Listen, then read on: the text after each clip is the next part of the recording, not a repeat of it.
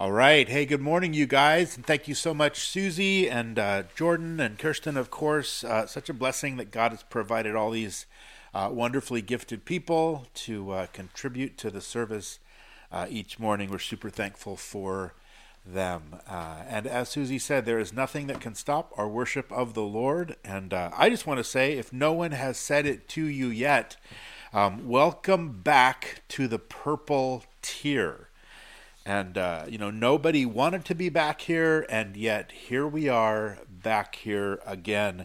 Um, but we'll say what we've said from the very beginning of all of this is that God is still bigger, isn't he, than the corona virus. He wasn't surprised by the virus. He's not absent during the virus. In fact, he's still working through the coronavirus, and the church has never been closed by the coronavirus. Um, we're just needing to do things a little bit differently than we're used to. And all I can say is that it is a good thing that I look so good on camera. So you've, you've got that to be thankful for. No, kidding.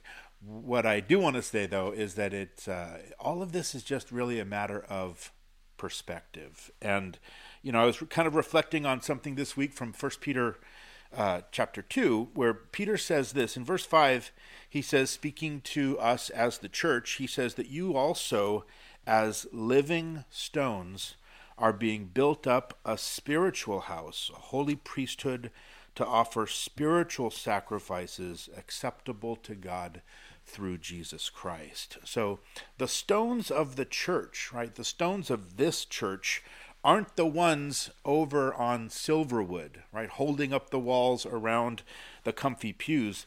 The stones of the church are each and every one of us. And what Peter's reminding us is that we are still standing, right? God is still building and he is still fitting us together each and every day. Peter says, building us up into a spiritual house.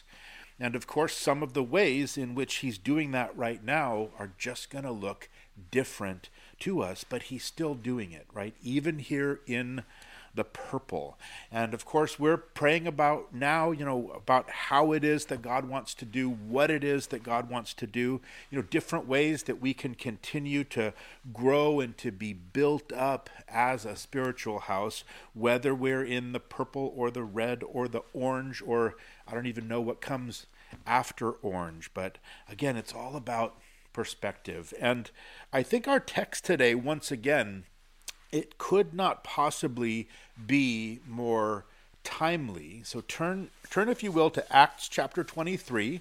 We're going to look at verses 11, kind of where we left off last time, 11 through uh, 35 there, the end of the chapter. And once again, it is almost as though the Lord knew where we'd be as we'd be right here in our text today. Isn't it amazing how the Lord can do that? Because I think as we continue on with the Apostle Paul, I think that we're going to see how it was that Paul maintained a very healthy perspective in the midst of really what were his own very, very purple uh, circumstances. So let's pray and just ask the Lord to bless uh, his word to us uh, this morning. So, Father, we thank you so much, Lord, for your word, and we thank you for uh, just the privilege, Lord, the opportunity that we have to dig in, Lord, and to really dive in and to have you instruct and inform our lives through it.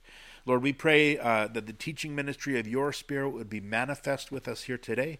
Lord, we pray for open hearts and open ears uh, to hear what your Spirit would say to each one of us, Lord. We pray you'd speak into our lives this morning, Lord, and we're counting on you doing it, Lord. We look forward expectantly to what it is you want to share with us, and we ask it, Lord, in Jesus' name. Amen.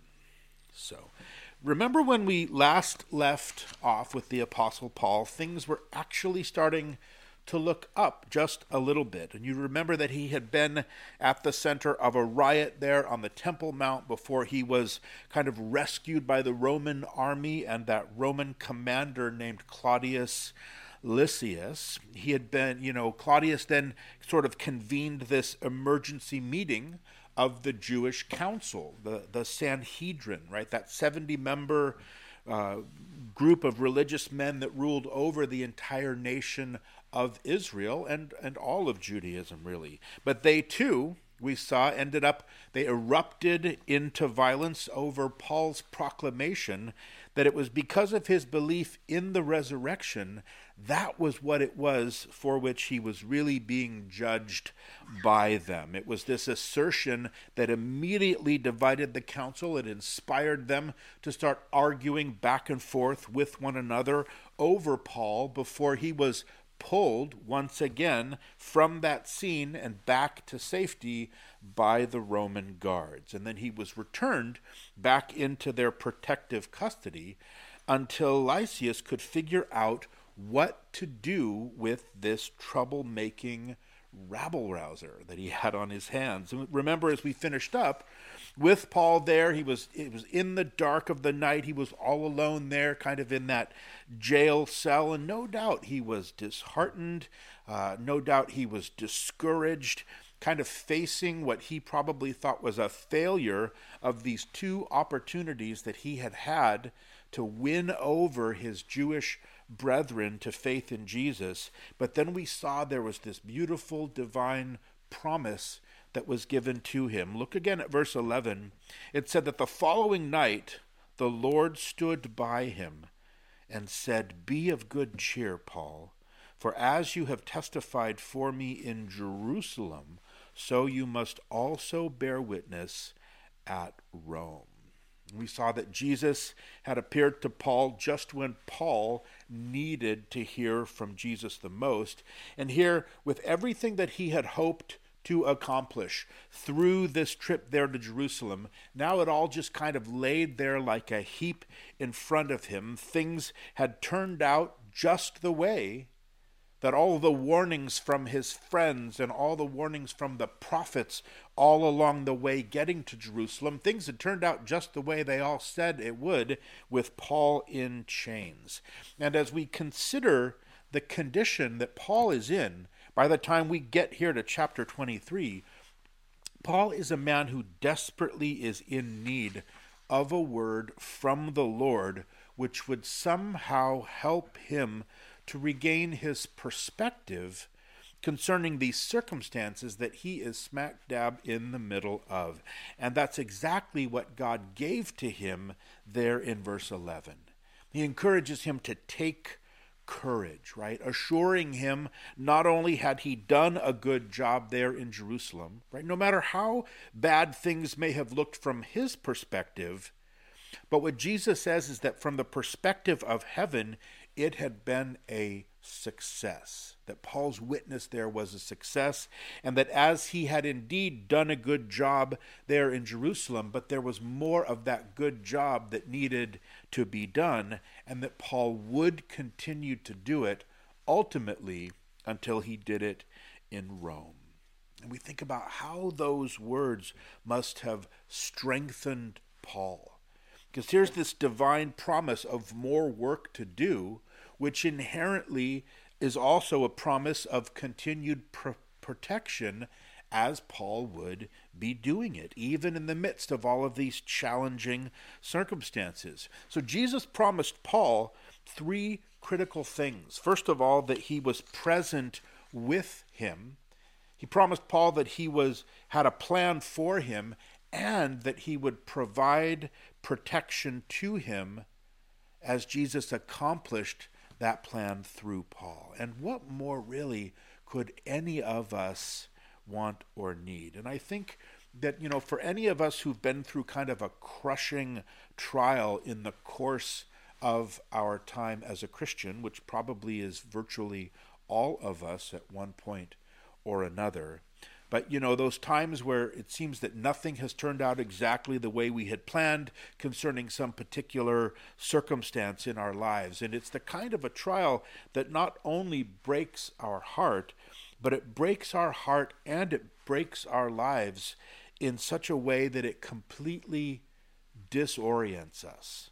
You know, the kind of thing where you just don't know up from down or right from left. You don't know how to move forward. You don't know whether or not you should move backward. But I think that that's precisely the kind of place that Paul now finds himself in. And he needed, as much as we need the same thing, he needed to be reminded that God is still present in our lives. He isn't sleeping, he isn't unaware of our circumstance, but he's always present, and he's especially present at these times when we feel like God is the most very, very far away. And Jesus had provided Paul with exactly what he needed most, just when he needed it the most, because remember, Jesus knew that Paul needed it even more than Paul needed it.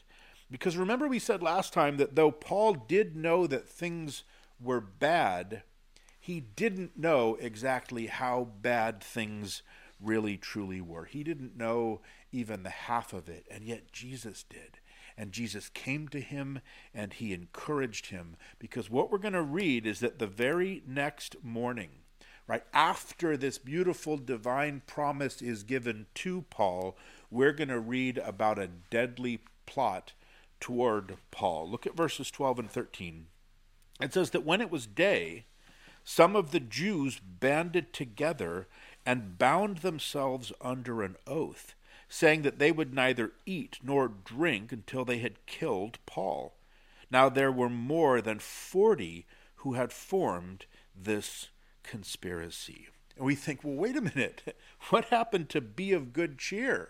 Right? This certainly doesn't sound very cheerful to me. We've got this new day dawning. We find out that there are 40 Jewish assassins who had gathered together and were vowing to do this hunger strike until they had succeeded in murdering Paul. Now, what you need to know is that in these days, in the first century, there in Israel, there was a kind of a super secretive group of Jewish zealots who routinely targeted the Romans and the supporters of the Romans.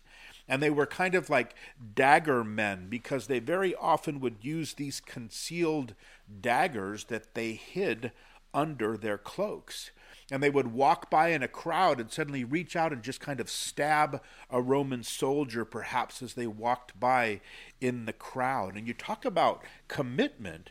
When it talks about them making an oath here to God, the idea isn't simply that they were kind of swearing to do something or promising to do something, maybe like we would, but the idea is that they believed so strongly that they were doing this on God's behalf. It's like they were saying, God, if we try and fail to kill Paul, then make our names a curse. Bring your judgment down upon us, and we will not eat and we will not drink until Paul is dead. They were so very zealous. Notice they vowed not only that they wouldn't eat, but also that they wouldn't even drink until Paul was dead, which tells us obviously that their intention was to finish the job pretty quickly. Now, we have to say that in a sense that this is just par for the course for the apostle Paul, isn't it?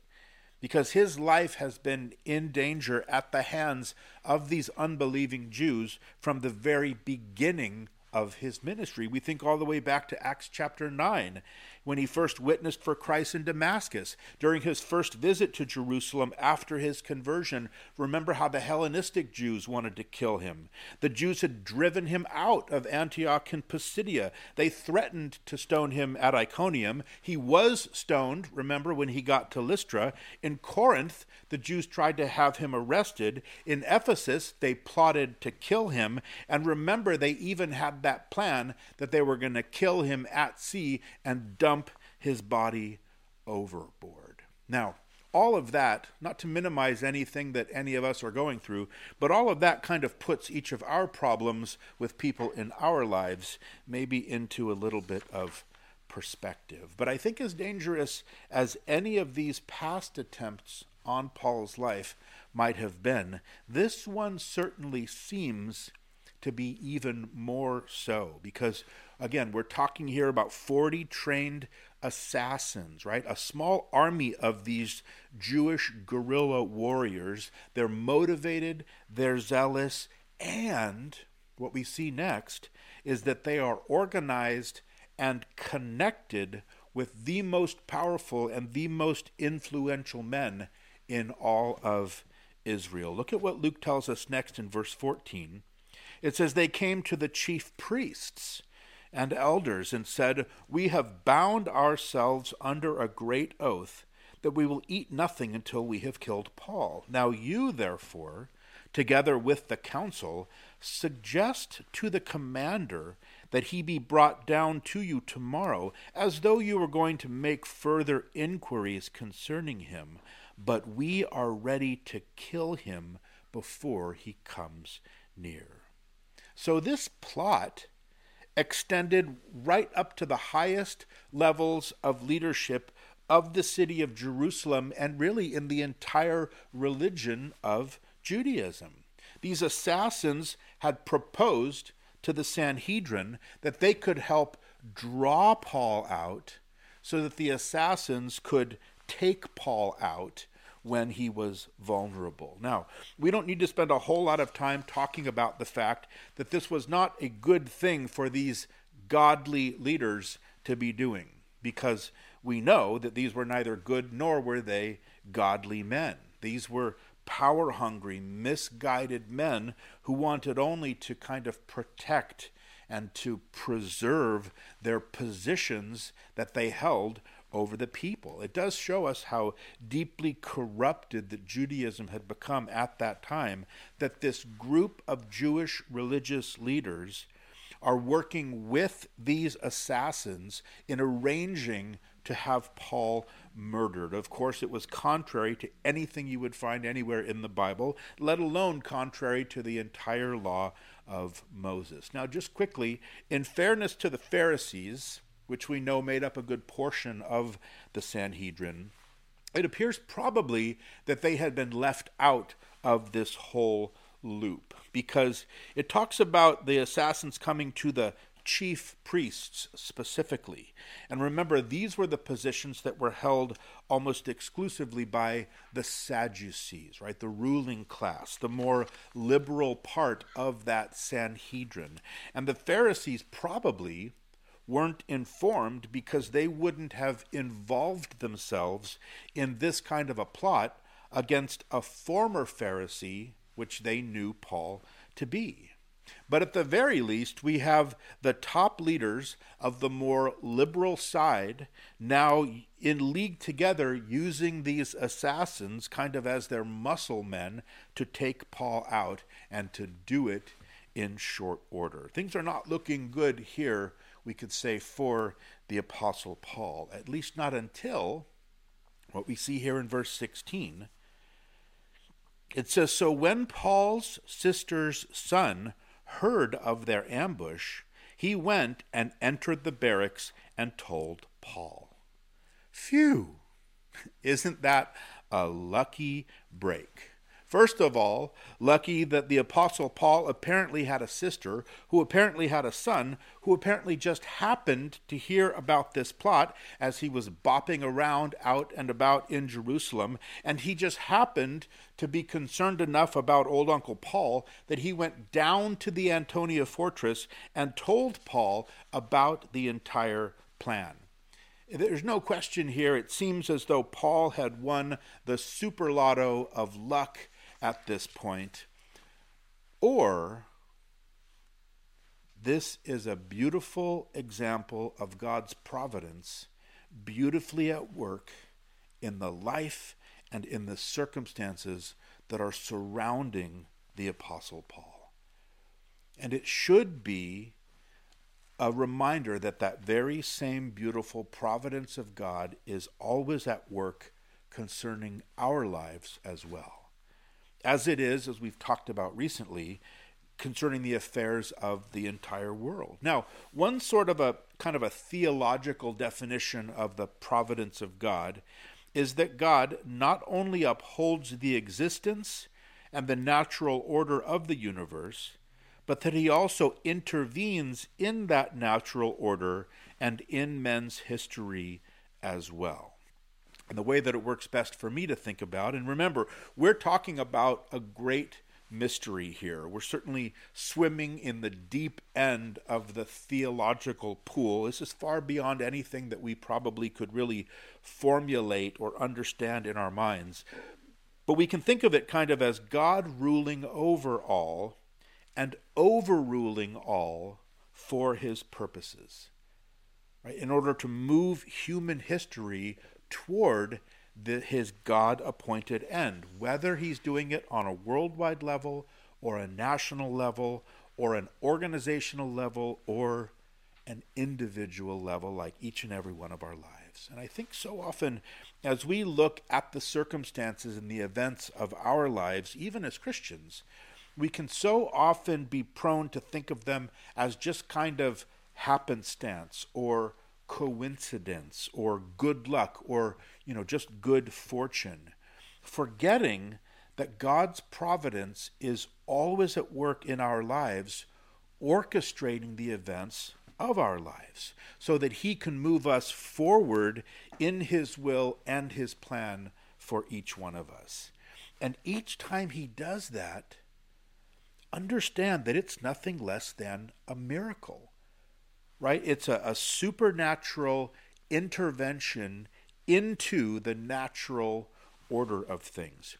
Where God steps into a situation, we don't see it, but God is completely and intimately involved, lining up perfectly the people and the place and the timing of the circumstances. And we don't recognize the miraculousness of what's happened until later and we look back and we start to think, or maybe we say, wow, isn't it amazing how all of those things just happened to line up so perfectly that we would end up here in this place or that we'd uh, end up over there in that place. And yet, all of it is God's providence at work in our lives. Like the fact that Paul's nephew knew exactly the was exactly the right person who just happened to be in exactly the right place at exactly the right time to somehow happen to somehow overhear about this plot against Paul. And again, we need to remember that every time this happens in our lives, it's nothing less than a miracle and it's happening all day every day. Because every time God keeps his word to us, every time God fulfills a promise for us when our circumstances would seem to prevent him from fulfilling that promise, and yet he does it, that's a miracle. Right? No matter how big, no matter how small it might seem. And people you know today, they want to see God do more miracles, and yet if we just look around at our lives as He's exercising His providence over our life, as He's orchestrating and ordaining and moving each one of us forward toward this intended goal He has for us. If we do that, then what we see is that our lives are a constant and an unending miracle of God. And Him being faithful to His promises in the face of all of the circumstances that happen. And not just that he's doing it here in Paul's life, or not that he's doing it in one of our lives or in 10 of our lives for whoever's listening this morning, but that he does it in each and every one of our lives and the lives of every Christian within this world. The Christian life is a miraculous life from start to finish. And what these 40 fasting assassins and these scheming Sadducees, what they had forgotten was that Paul was a follower of Jesus Christ and that the exalted Lord of heaven was watching over him from heaven. Look what it says in verse 17. It says, Then Paul called one of the centurions to him and said, Take this young man to the commander, for he has something to tell him. And so he took him and brought him to the commander and said, Paul the prisoner called me to him and asked me to bring this young man to you, and he has something to say to you. Then the commander took him by the hand, went aside, and asked privately, What is it that you have to tell me? And he said, The Jews have agreed to ask you uh, they ask that you bring Paul down to the council tomorrow, as though they were going to inquire more fully about him, but do not yield to them, for more than forty of them lie in wait for him, men who have bound themselves by an oath that they will neither eat nor drink till they have killed him, and now they are ready, waiting for the promise from you. And so the commander let the man, a young man, depart, and commanded him, Tell no one that you have revealed these things to me. So Claudius Lysias takes the report of Paul's nephew very seriously, and he prepares to take action, as we're going to see next, to try to save Paul's life. But before we do, I think there's something significant for us to notice here, and that's that the Lord is using two unbelievers, right? Not to mention the pagan power structure of the entire Roman Empire, but he's using these things to protect his servant and to advance the cause of Christ. Now, we don't know anything more about Paul's sister and nephew except this brief mention that's recorded right here. We certainly don't see Paul ever mentioning that they were co laboring with him for the gospel anywhere in his work. But I think what we can assume is that since Paul's family had long been connected with the Pharisees, that his sister and his nephew were probably both still connected in those same circles. Now, why do we think that? Because if either of them had converted and had become believers in Jesus, then they would have very quickly been shut out of those circles completely and likely not been in the position to stumble over or to overhear these secret plans to assassinate Paul. Though they were likely not believers, they still were devout Jews, and they clearly could tell that this was an evil plot, not to mention they were still Paul's family, right? No matter how much they may have thought that Uncle Paul had kind of gone off the deep end with this whole Jesus business, right? Now, Com- Commander Claudius. He wasn't necessarily a fan of Paul's personally, but he was a fan of keeping his own job. He was a fan of saving his own skin by not losing such an important prisoner of the empire. And all of that is simply to say this that these people were simply doing what they would naturally do, but God was using them supernaturally to accomplish his purposes on behalf of Paul. And I think that so often that is precisely why we don't recognize God's divine providence when it's at work because it so often appears to be so completely natural, so completely normal. We think about some of the greatest characters in all of the Old Testament, from Joseph to Moses to Queen Esther to King David, and each of them has a story where God supernaturally places them into very natural situations, and then He works through these normal everyday events of those situations, sometimes over the course of tens, twenties, and even more years, but all the time He is providentially preparing them and He's advancing His program through them. All of it he's working in his providence in in this promise over here and then supernaturally he's working in these circumstances that are happening over there until one day all of it comes to fulfillment until one day Joseph saves his people. Moses leads his people free. Esther saves the people yet again. David finally becomes the king of God's people. And what was true of each of them, the Bible tells us, is also true of each and every one of us as Christians today. In Ephesians chapter 1, Paul himself writes that in him we also have obtained an inheritance, being predestined according to the purpose of him who works all things according to the counsel of his will.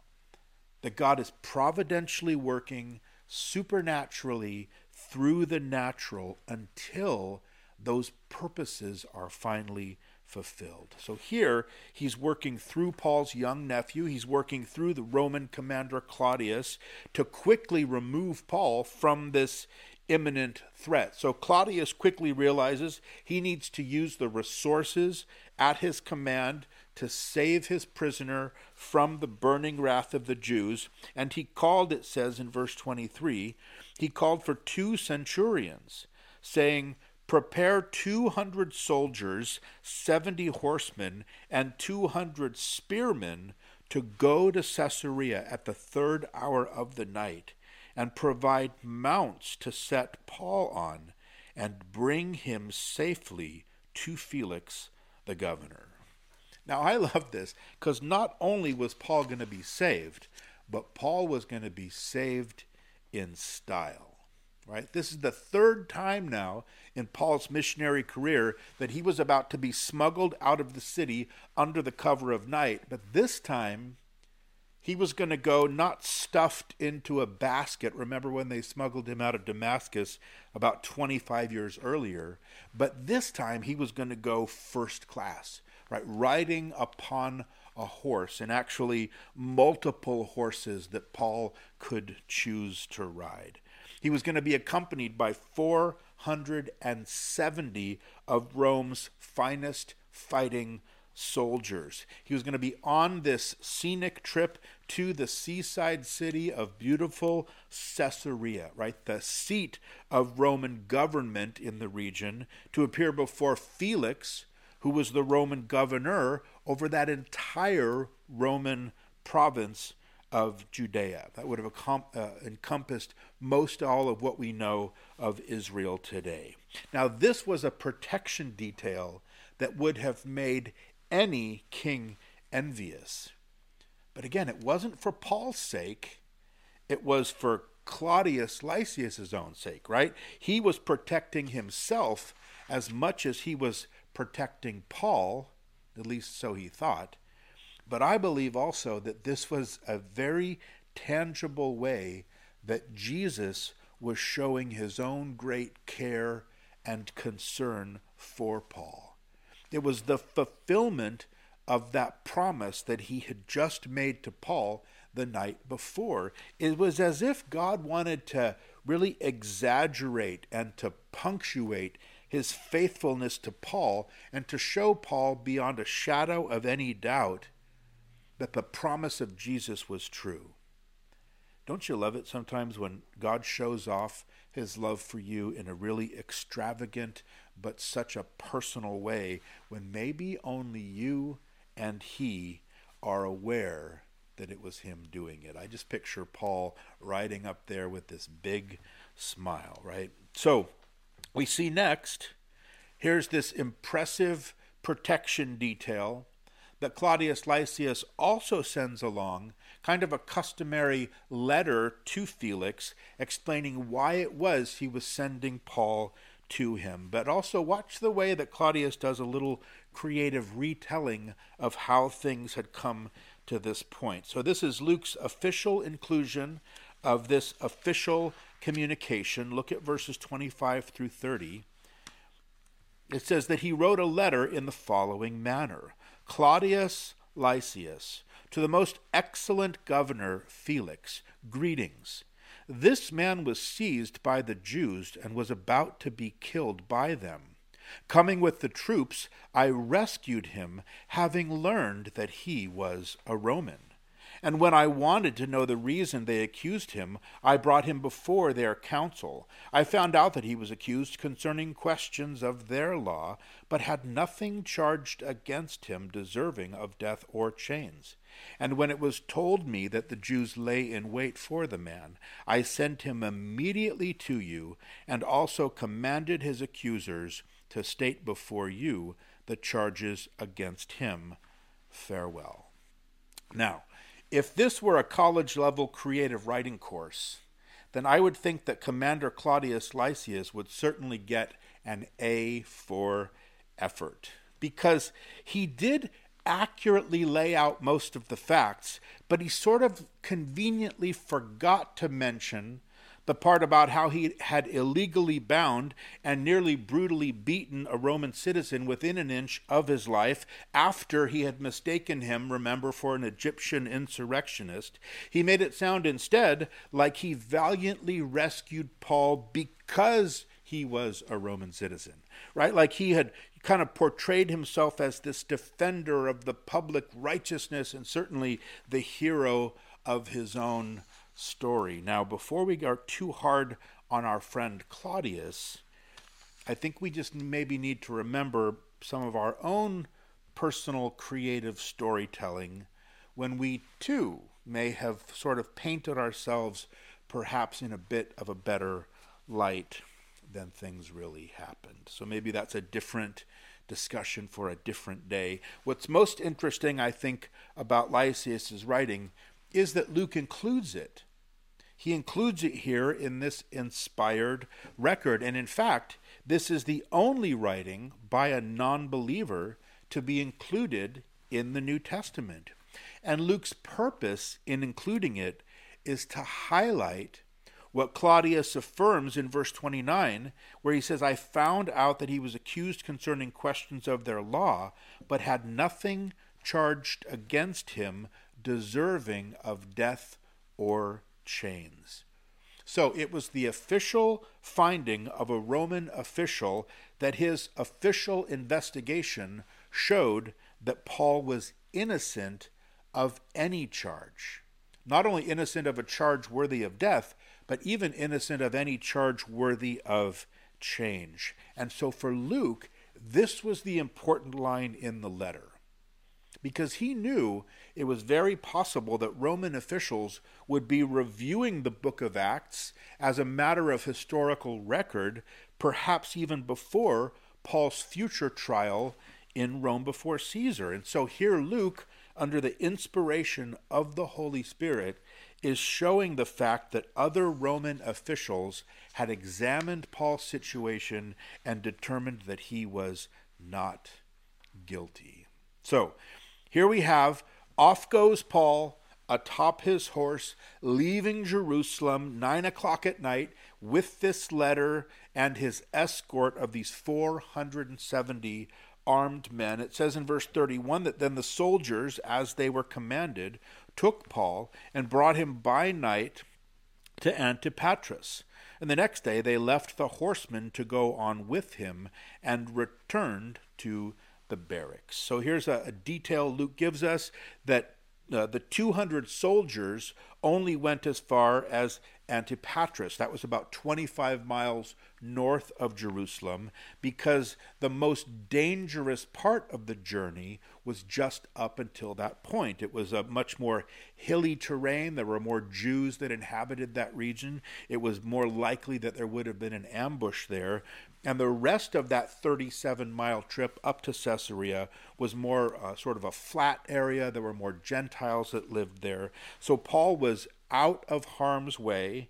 He'd been preserved from that plot against his life. Now, I know before we go on, I know there are some of you that are wondering, maybe even worried, about those 40 men who had just made that vow the day before to neither eat nor drink until they had successfully killed Paul. What would become of those guys? You know, were they just going to waste away down there in Jerusalem? Now, some suggest probably not. Because at this point, the rabbis of the day had developed quite an elaborate system where you could find a loophole in order to break any vow that someone had mistakenly made to the Lord.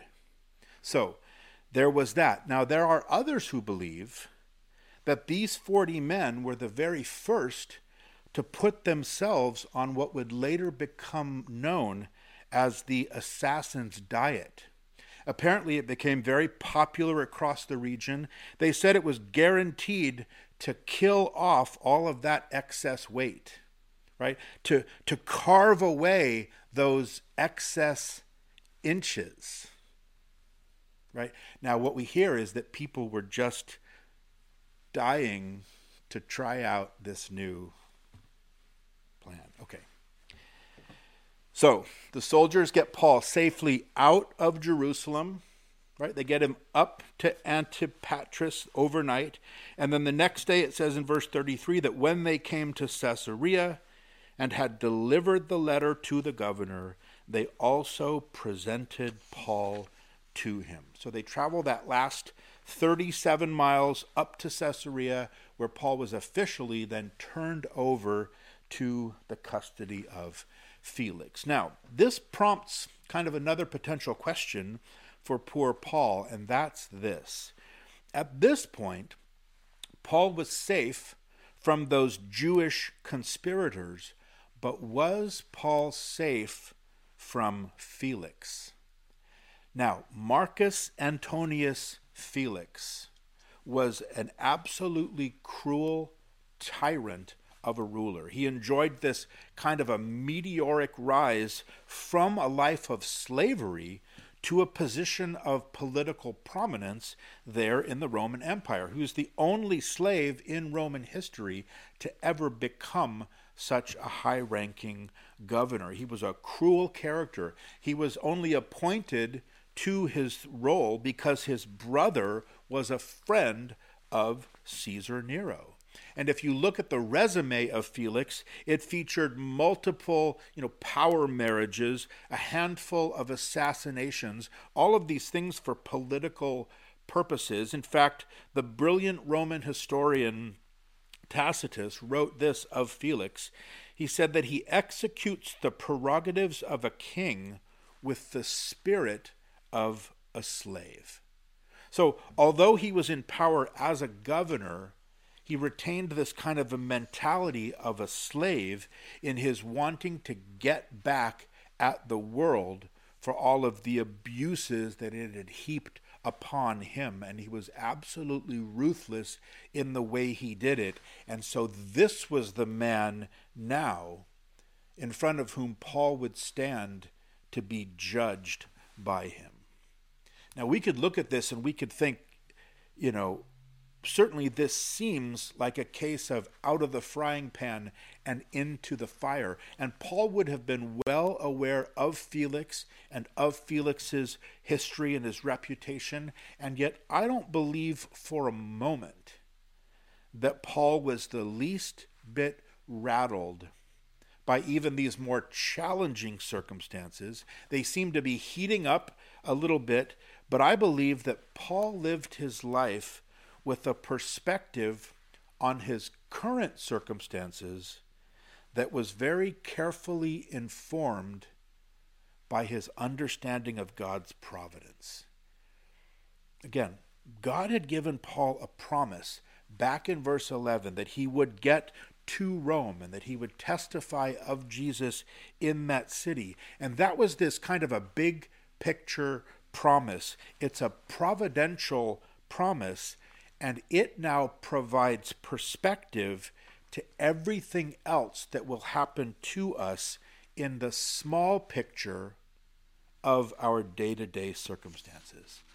So, for Paul, as difficult as his life would get, and it would get very difficult, but Paul had this big picture promise to frame everything else in very broad strokes, let me just tell you what the rest of Paul's story is going to look like in chapters 24 through 28 as we finish up in this final section of the book of Acts. We're going to see next week that he's going to spend two years as a prisoner of Governor Felix here in Caesarea. He'll spend the year after that on this treacherous journey just getting to Rome complete with a 14 day storm on the Mediterranean that results in a shipwreck on an island where Paul's going to be bitten by this venomous snake and then think to be cursed by the natives there, only to finally arrive in Rome where he then would spend another two full years as a prisoner, just awaiting a hearing and an opportunity to finally appear before crazy Caesar Nero himself. And of course, in the course of all of this, There were the death threats and the legal hearings and the slander and the accusations that were made against him. There was the waiting and the waiting and the waiting and the waiting and the waiting and the more waiting for years and years to come, waiting for some kind of resolution of the absolute injustice of all of this that was going on and had turned his life upside down. That's the rest of the book of Acts. And it's one thing, I think, for us to, to quickly summarize it or even to read it on the pages of the scriptures and to say, yes, of course, Paul went through those things and that's Paul's wonderful story. But just to stop and to ask ourselves, how do you possibly maintain your perspective in the midst of the micro of all of that, the nitty gritty, the, the daily of all of that? How in the world did Paul manage to do it? And he managed it. He maintained his perspective by keeping his eyes on the bigger picture Right? that God's promise to Paul that he would bear witness at Rome because that that providential promise provided Paul with perspective. And so often when a counselor helps to counsel someone through a crisis, a question that often we'll ask is, you know, how will you look back at this 5 years from now? Or how will you look back at what's happening to you now 10 years from now? And what that kind of a question does for someone in that kind of a crisis is it introduces hope. It introduces the possibility of a future. It injects a further timeline into the situation than they are capable of seeing for themselves in the midst of the circumstances of the storm of that crisis. They feel like it's absolutely consuming them. They can't imagine making it even to tomorrow or through next week, let alone five years or 10 years down the road. But when you ask that kind of a question, you've given them hope. There's now someone else who is seeing or someone else who's believing for them what they can't see or believe for themselves. It's that future timeline of that bigger picture. And so for Paul, in the course of all of the ups and downs and the highs and lows of all of these things, in the midst of each and every one of these circumstances, to ask himself at every turn, is this thing that's happening to me now, is it moving me closer to bearing witness to Jesus at Rome. And as hard as all of these circumstances will be, the very simple answer to that big picture question was always yes. Yes, it was. That God's providence was clearly being evidenced in each and every one of these circumstances. These were just the small details of the outworking of that big picture. So, as we finish up here, we have this letter from Lysias presented to Felix along with Paul as the prisoner of Rome. It says in verse 34 that when the governor had read it, he asked what province he was from. And when he understood that he was from Cilicia, he said, I will hear you when your accusers also have come. And he commanded him to be kept in Herod's praetorium. So Felix, we think, was probably hoping that perhaps Paul came from somewhere else that required that someone else would be responsible to hear his case, and yet he finally agreed that yes, indeed, he would need to make a ruling, but he's going to put things off until a hearing could be assembled. And we'll see, as we just said, that he managed to put things off and not make a ruling for another two years. In fact, he would never rule on Paul's case.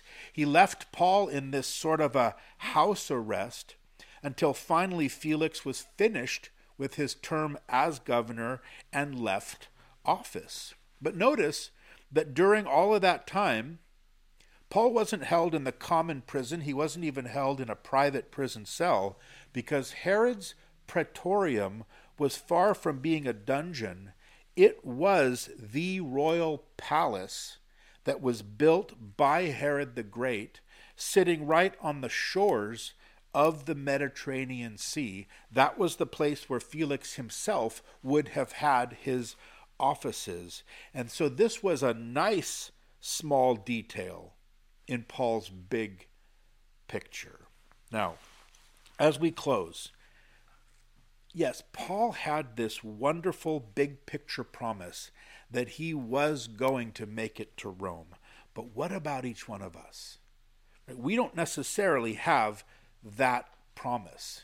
There, there are some of us maybe who have something similar. Some of us may have something that the Lord has impressed upon our hearts, kind of a, a promise for our lives and the direction of our lives that, that for us it kind of guides us maybe for you like it's like the north star.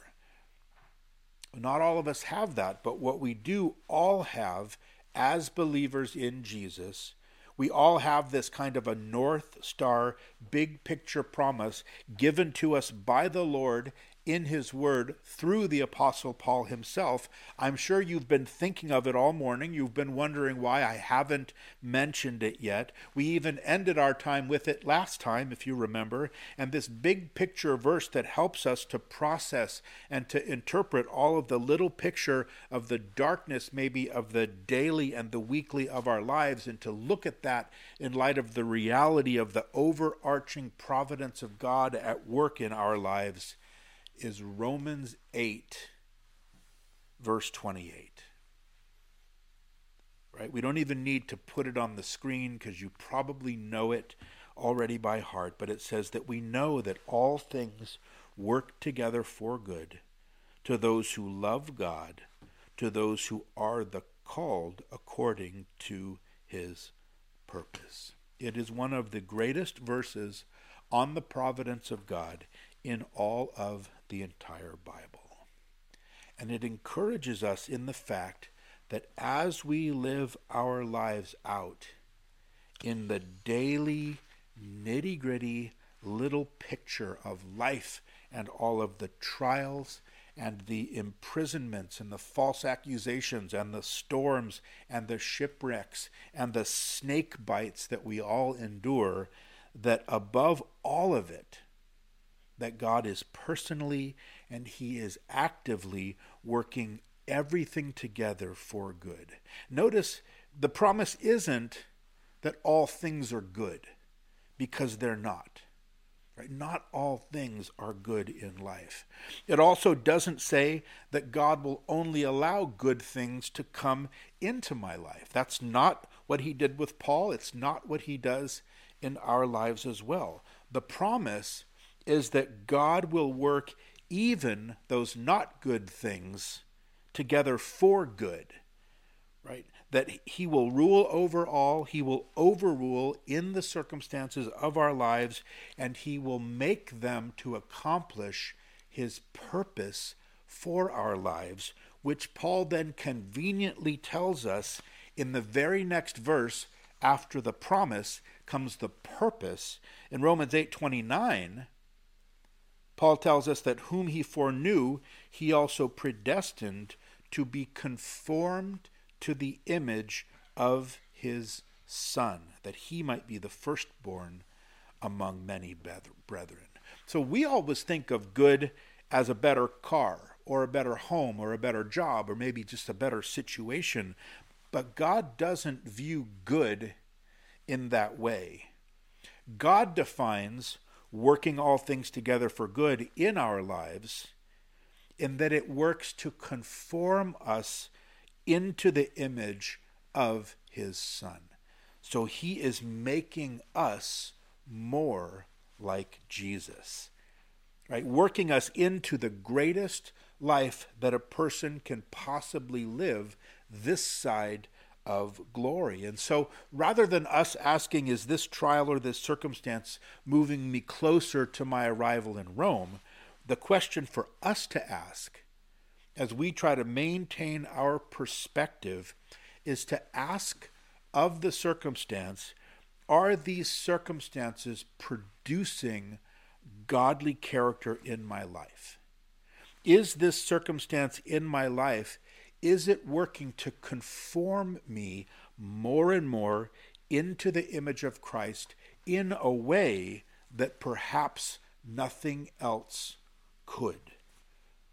Am I learning things about God? Am I learning about His wisdom and His love and His power in this circumstance? Am I learning things that probably, knowing myself, I could not learn any other way? And if we can answer yes to any of those questions, then we are on the road to properly recognizing the providence of God that is always at work in our lives. Right? As He moves us towards that ultimate purpose for us, that we are more like Jesus. And when we start to evaluate the things that we see in the little picture, and we start to evaluate them through that perspective that the big picture now provides to us, well, then we start to see God's fingerprints over everything that happens to us, even the purple tear of our good governor's plan. It doesn't seem very good to us, but God is working it for good to accomplish his purpose in conforming us more and more into the image of Jesus. Amen. Let's pray. So, Father, we thank you, Lord for this morning, Lord. And we do thank you for the great purpose, Lord, that you have for each one of us, Lord. That providential, big picture promise of what it is that you're doing in each one of our lives, Lord, where it is that you're taking us in our lives, Lord. We do want to be more like Jesus, Father, and we thank you that you are able to use all of these challenges, Lord, the circumstances that we face and the trials that we endure, Lord, even those crushing trials. Lord, we, we trust you, Lord, and we rest in you that you're using those things to accomplish a work that otherwise, Lord, we wouldn't be willing to have you accomplish, Lord. We want to be more like Jesus, Lord, and we thank you so much for the way that you produce that in us. And so we love you, Lord, and we thank you in Jesus' name. Amen. I love you, Lord, and I lift my voice to worship you. O my soul, rejoice. Take joy, my King, in what you hear. Let it be a sweet, sweet sound in your ear. Let it be a sweet, sweet sound in your ear. Amen. Amen. God bless you guys. Uh, regroup Wednesday night on the live stream, and then, of course, Thursday. Uh, have a blessed Thanksgiving. Uh, and if you're out there and you need help uh, this Thanksgiving, please let us know. We're here and we want to help uh, to provide for you so that you can have a blessed Thanksgiving as well. So God bless you guys. We will see you uh, next week, uh, if not before. All right. God bless.